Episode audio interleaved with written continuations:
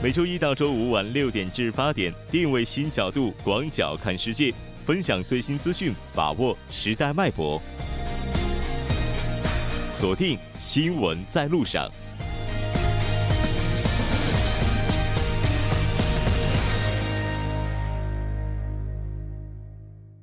好了，欢迎回来，了解最新热点焦点，锁定调频 一零点三 新闻在路上。稍后是广告时间，广告过后马上回来。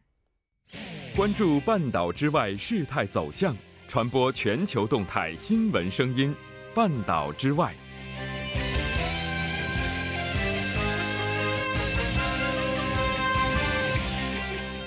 好的，欢迎回来，半岛之外带您了解全球资讯。接下来马上连线本台特邀记者夏雪。夏雪你好。吴哲你好，很高兴和您一起来了解今天半岛之外的主要资讯。我们来看一下今天的第一条消息。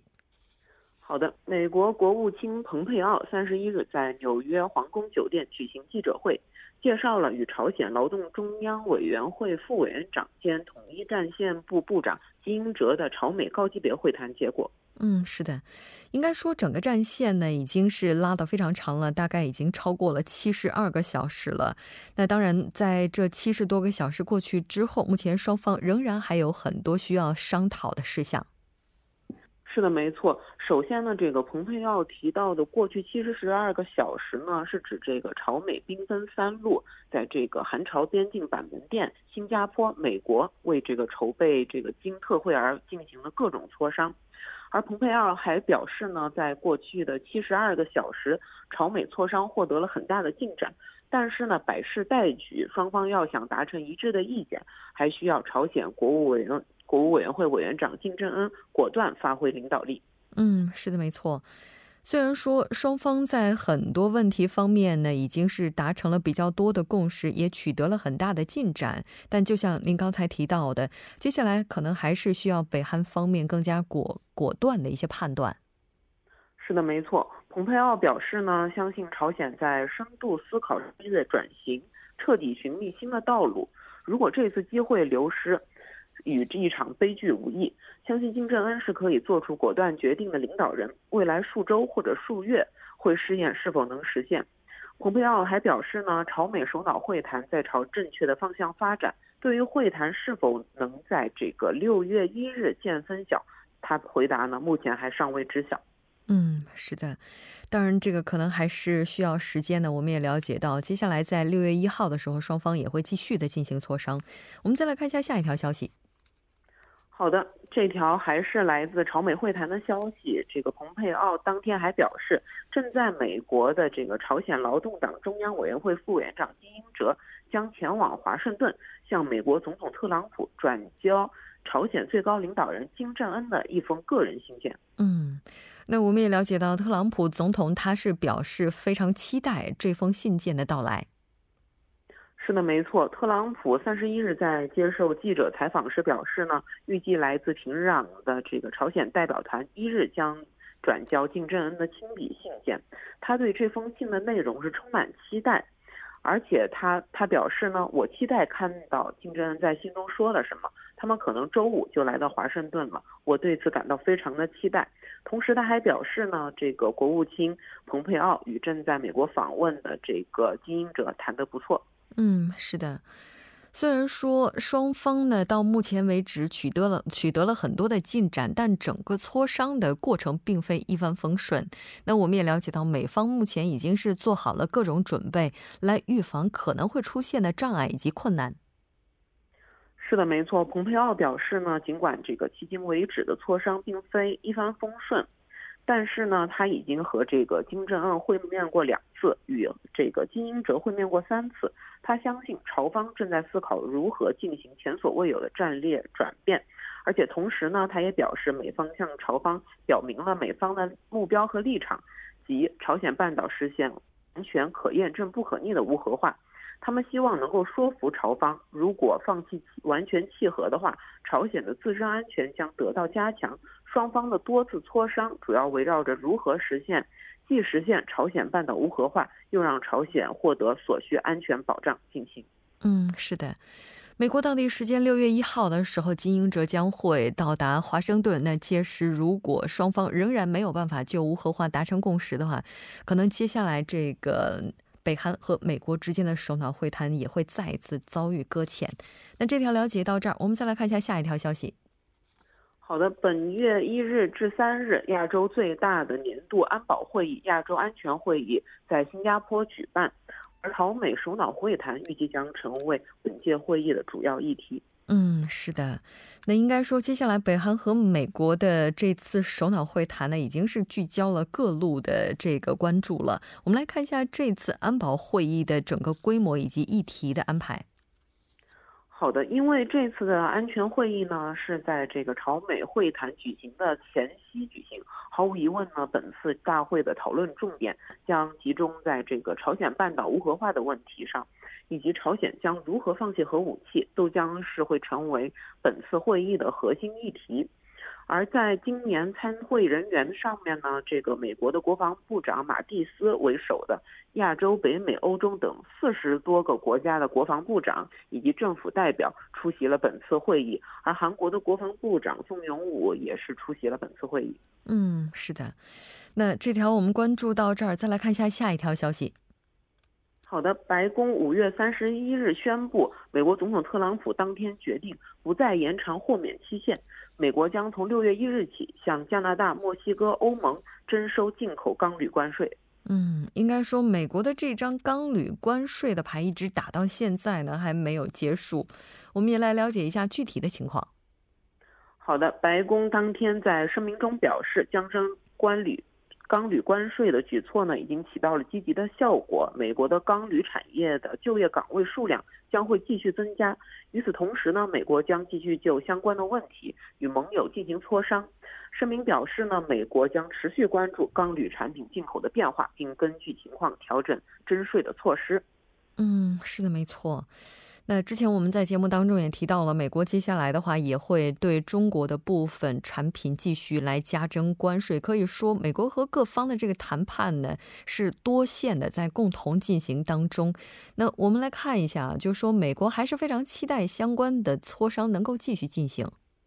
是的，没错。 美国的商务部长罗斯 五月三十一日 在媒体吹风会上表示， 美加墨三国就北美自由贸易协定更新问题进行了谈判，比预期想的要长， 而美欧之间的磋商呢也未取得足够的进展。 因此呢，他同时强调， 美国期待相关的磋商能够继续进行， 还有许多的问题需要解决。 而白宫的发言人沙阿当天在接受采访的时候也是表示， 加拿大、墨西哥以及欧盟的钢铝产品通过这个不公平的方式在全球供应链中占据优势，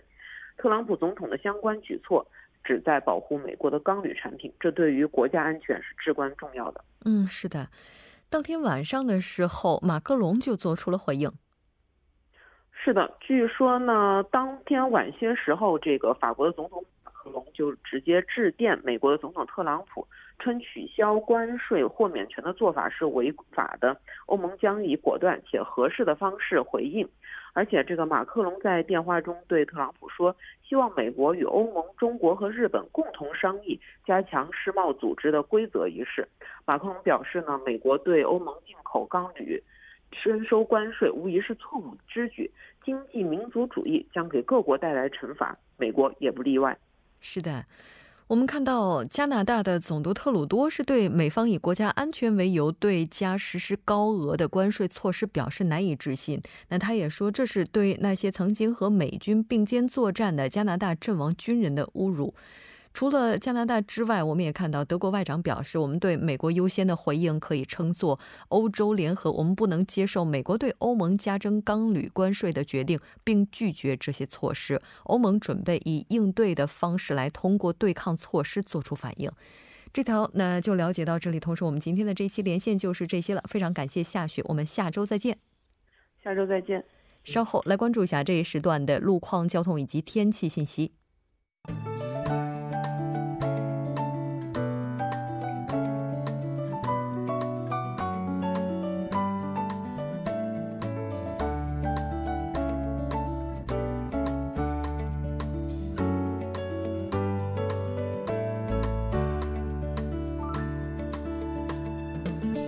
现在是晚间的六点四十分，这里依然是由楚源为大家带来的道路和天气信息。让我们继续来关注一下这一时段的路况信息。在江边北路日山方向蚕市铁桥至蚕市大桥的四车道上面，之前发生了追尾事故，目前已经得到了及时的处理。相同方向，青潭大桥至永东大桥、汉南大桥至杨花大桥、成山大桥至嘉阳大桥的路段，由于晚高峰的关系，交通拥堵。相反方向，成山大桥至杨花大桥、西江大桥至永东大桥路段，由于车流的增加，出现了交通停滞。接下来是在彭塘水西路青潭大桥方向，长址进出口至滩川一桥的路段，由于车流的汇集，道路拥堵。相反方向，青潭大桥北端至南端、滩川一桥至水西进出口的路段压力也是比较集中，拥堵情况较为严重。下一则路况来自于东部干线道路圣水大桥方向，上界桥至马德地下车道、城东桥的附近，由于受到流量大的影响，交通拥堵。相反方向，君子桥至长安桥、岳林桥至马德地下车道的路段，由于车流的汇集，出现了车行缓慢，还请各位车主朋友们参考以上信息，注意安全驾驶。好的，让我们来关注一下天气。明天由于受到来自于西海上的高气压影响，全国大部分地区天气晴朗，白天的大部分城市最高温度将会达到三十度以上，庆尚和全南的部分地区也会达到最高达到三十三度以上，所以还请各位听众朋友们外出时注意做好防暑防晒的准备。接下来让我们来关注一下首尔市未来二十四小时的天气情况。今天晚间至明天凌晨晴，最低气温十八度，明天白天局部多云，最高气温二十九度。好的，以上就是这一时段的道路和天气信息，我们稍后再见。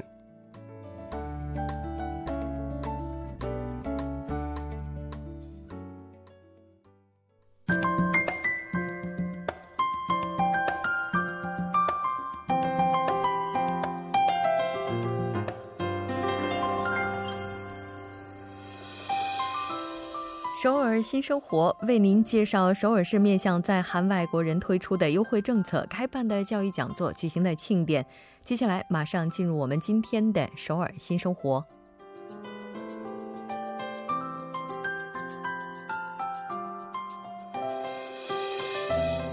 来看一下今天的第一条消息。那这条消息是韩国前途升学信息院，也就是한국진로진학정보원，将在首尔市的厅舍大会议室举行二零一八年多文化家庭子女升学工作研讨会。这次活动是由首尔市以及 T B S 交通广播赞助的。参与活动的初中生朋友可以来到现场来了解探索学习方法，高中生朋友呢则可以了解到和高考相关的一些信息。我们来看一下具体的活动时间安排。六月九号上午十点钟的这场研讨会是以初中生为对象进行的，现场呢将会招募二十人。六月十六号上午十点钟的这场研讨会主要是以高中二三年级的学生为对象，那这次现场也会接受二十人的报名。申请截止日期，如果您希望参与六月九号的这场研讨会呢，应该要在六月四号之前报名，那这场是初中生朋友的。那下面这一场，如果您希望参与到六月十六号以高中二三年级学生为对象的研讨会呢，应该要在六月十一号之前报名。更加详细的信息您可以拨打电话零二五七一二八一五 零二五七一二八一五进行咨询。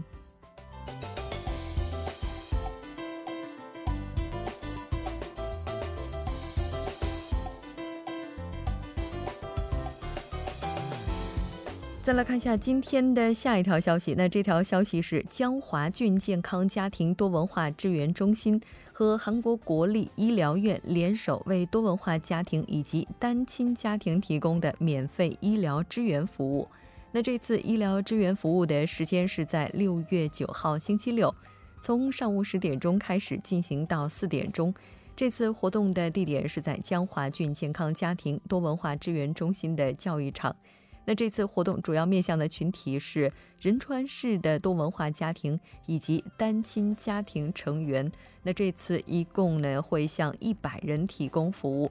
来到现场之后呢，您可以接受到的服务内容包括体检、咨询、诊疗，体检之后所需要的处方药、伤口简单消毒以及缝合等。那我们来看一下体检的科目，那包括内科、妇产科、小儿科、胸外科、外科、耳鼻喉科等。详细的信息你也可以拨打电话零三二九三三零九八零零三二九三三零九八零 进行咨询。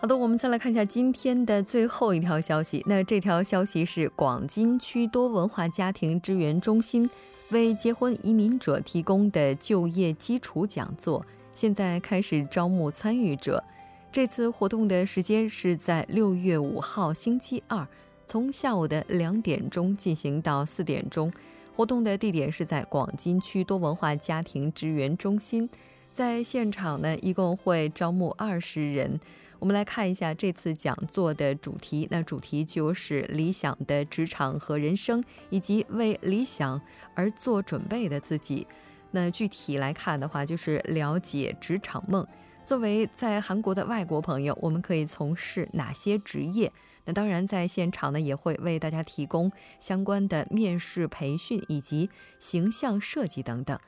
当然具体的信息您可以拨打电话 零二四五八零六六六 零二四五八零六六六 进行咨询。 好的，以上就是今天首尔新生活的全部内容。 当然也希望这些信息能够带给大家的首尔生活更多帮助。 稍事休息， 马上为您带来今天的听首尔。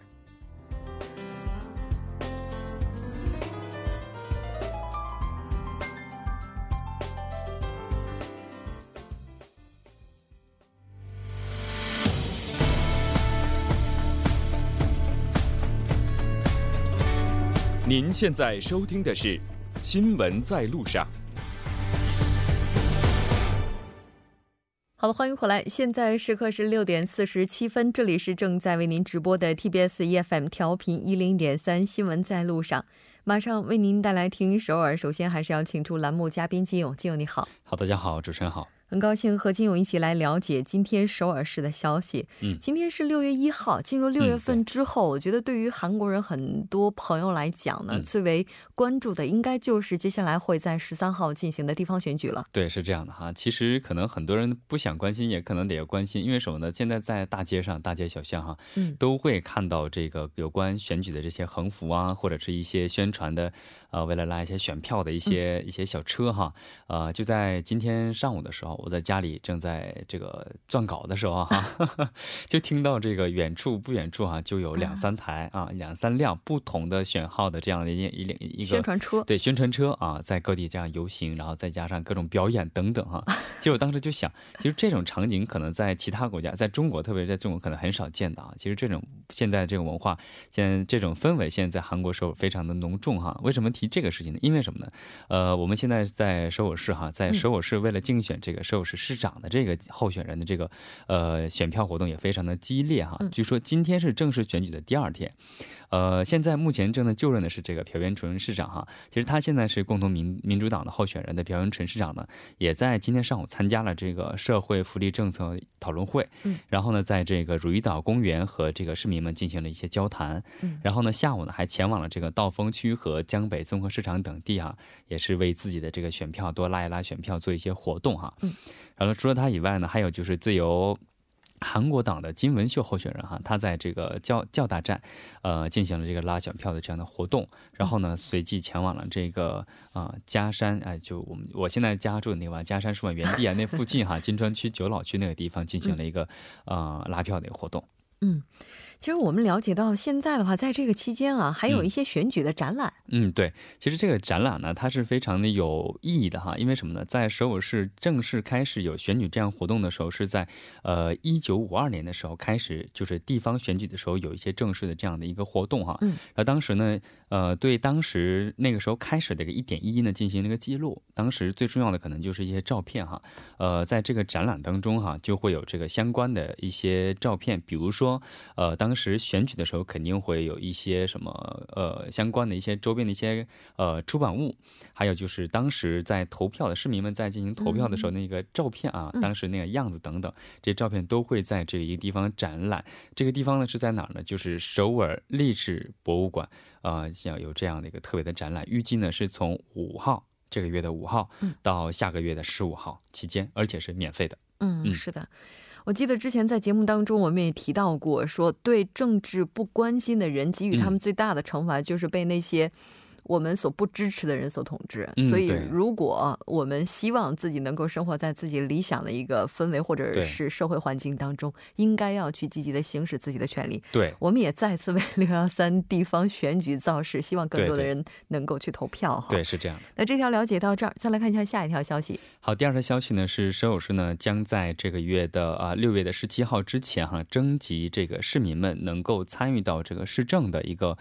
计划当中，这个叫做开放的政府伙伴实施计划。 哎，这是什么呀？这个名字很呃很有意思啊。对，呃，开放了就是说它是面对全市民的，然后呢是政府伙伴，就是跟政府其实我们都说其实政府和我们其实有点假以那种关系，其实并不是哈，是我们和他们其实是一个伙伴共存的一样的形式，然后呢开放的这样的一个形式之后呢，就让市民们能够参与到这个市政当中，能够参与到这个 呃市政的制定和实施过程当中，去了解呢，通过这样的方式呢可以提高呃市民们的参与度的同时啊，还可以提高人们的一些幸福度。为什么呢？因为政府开了这个计划之后呢，就会收取这些市民们的意见。 嗯，主要是什么呢？只要是你提的这个意见呢可以提高首尔市的一些正义透明性，然后呢市民们参与度，然后就是还可以就是还要考虑这个地方政府是否能够呃正确的把这个东西实施起来，就是看它的可行性。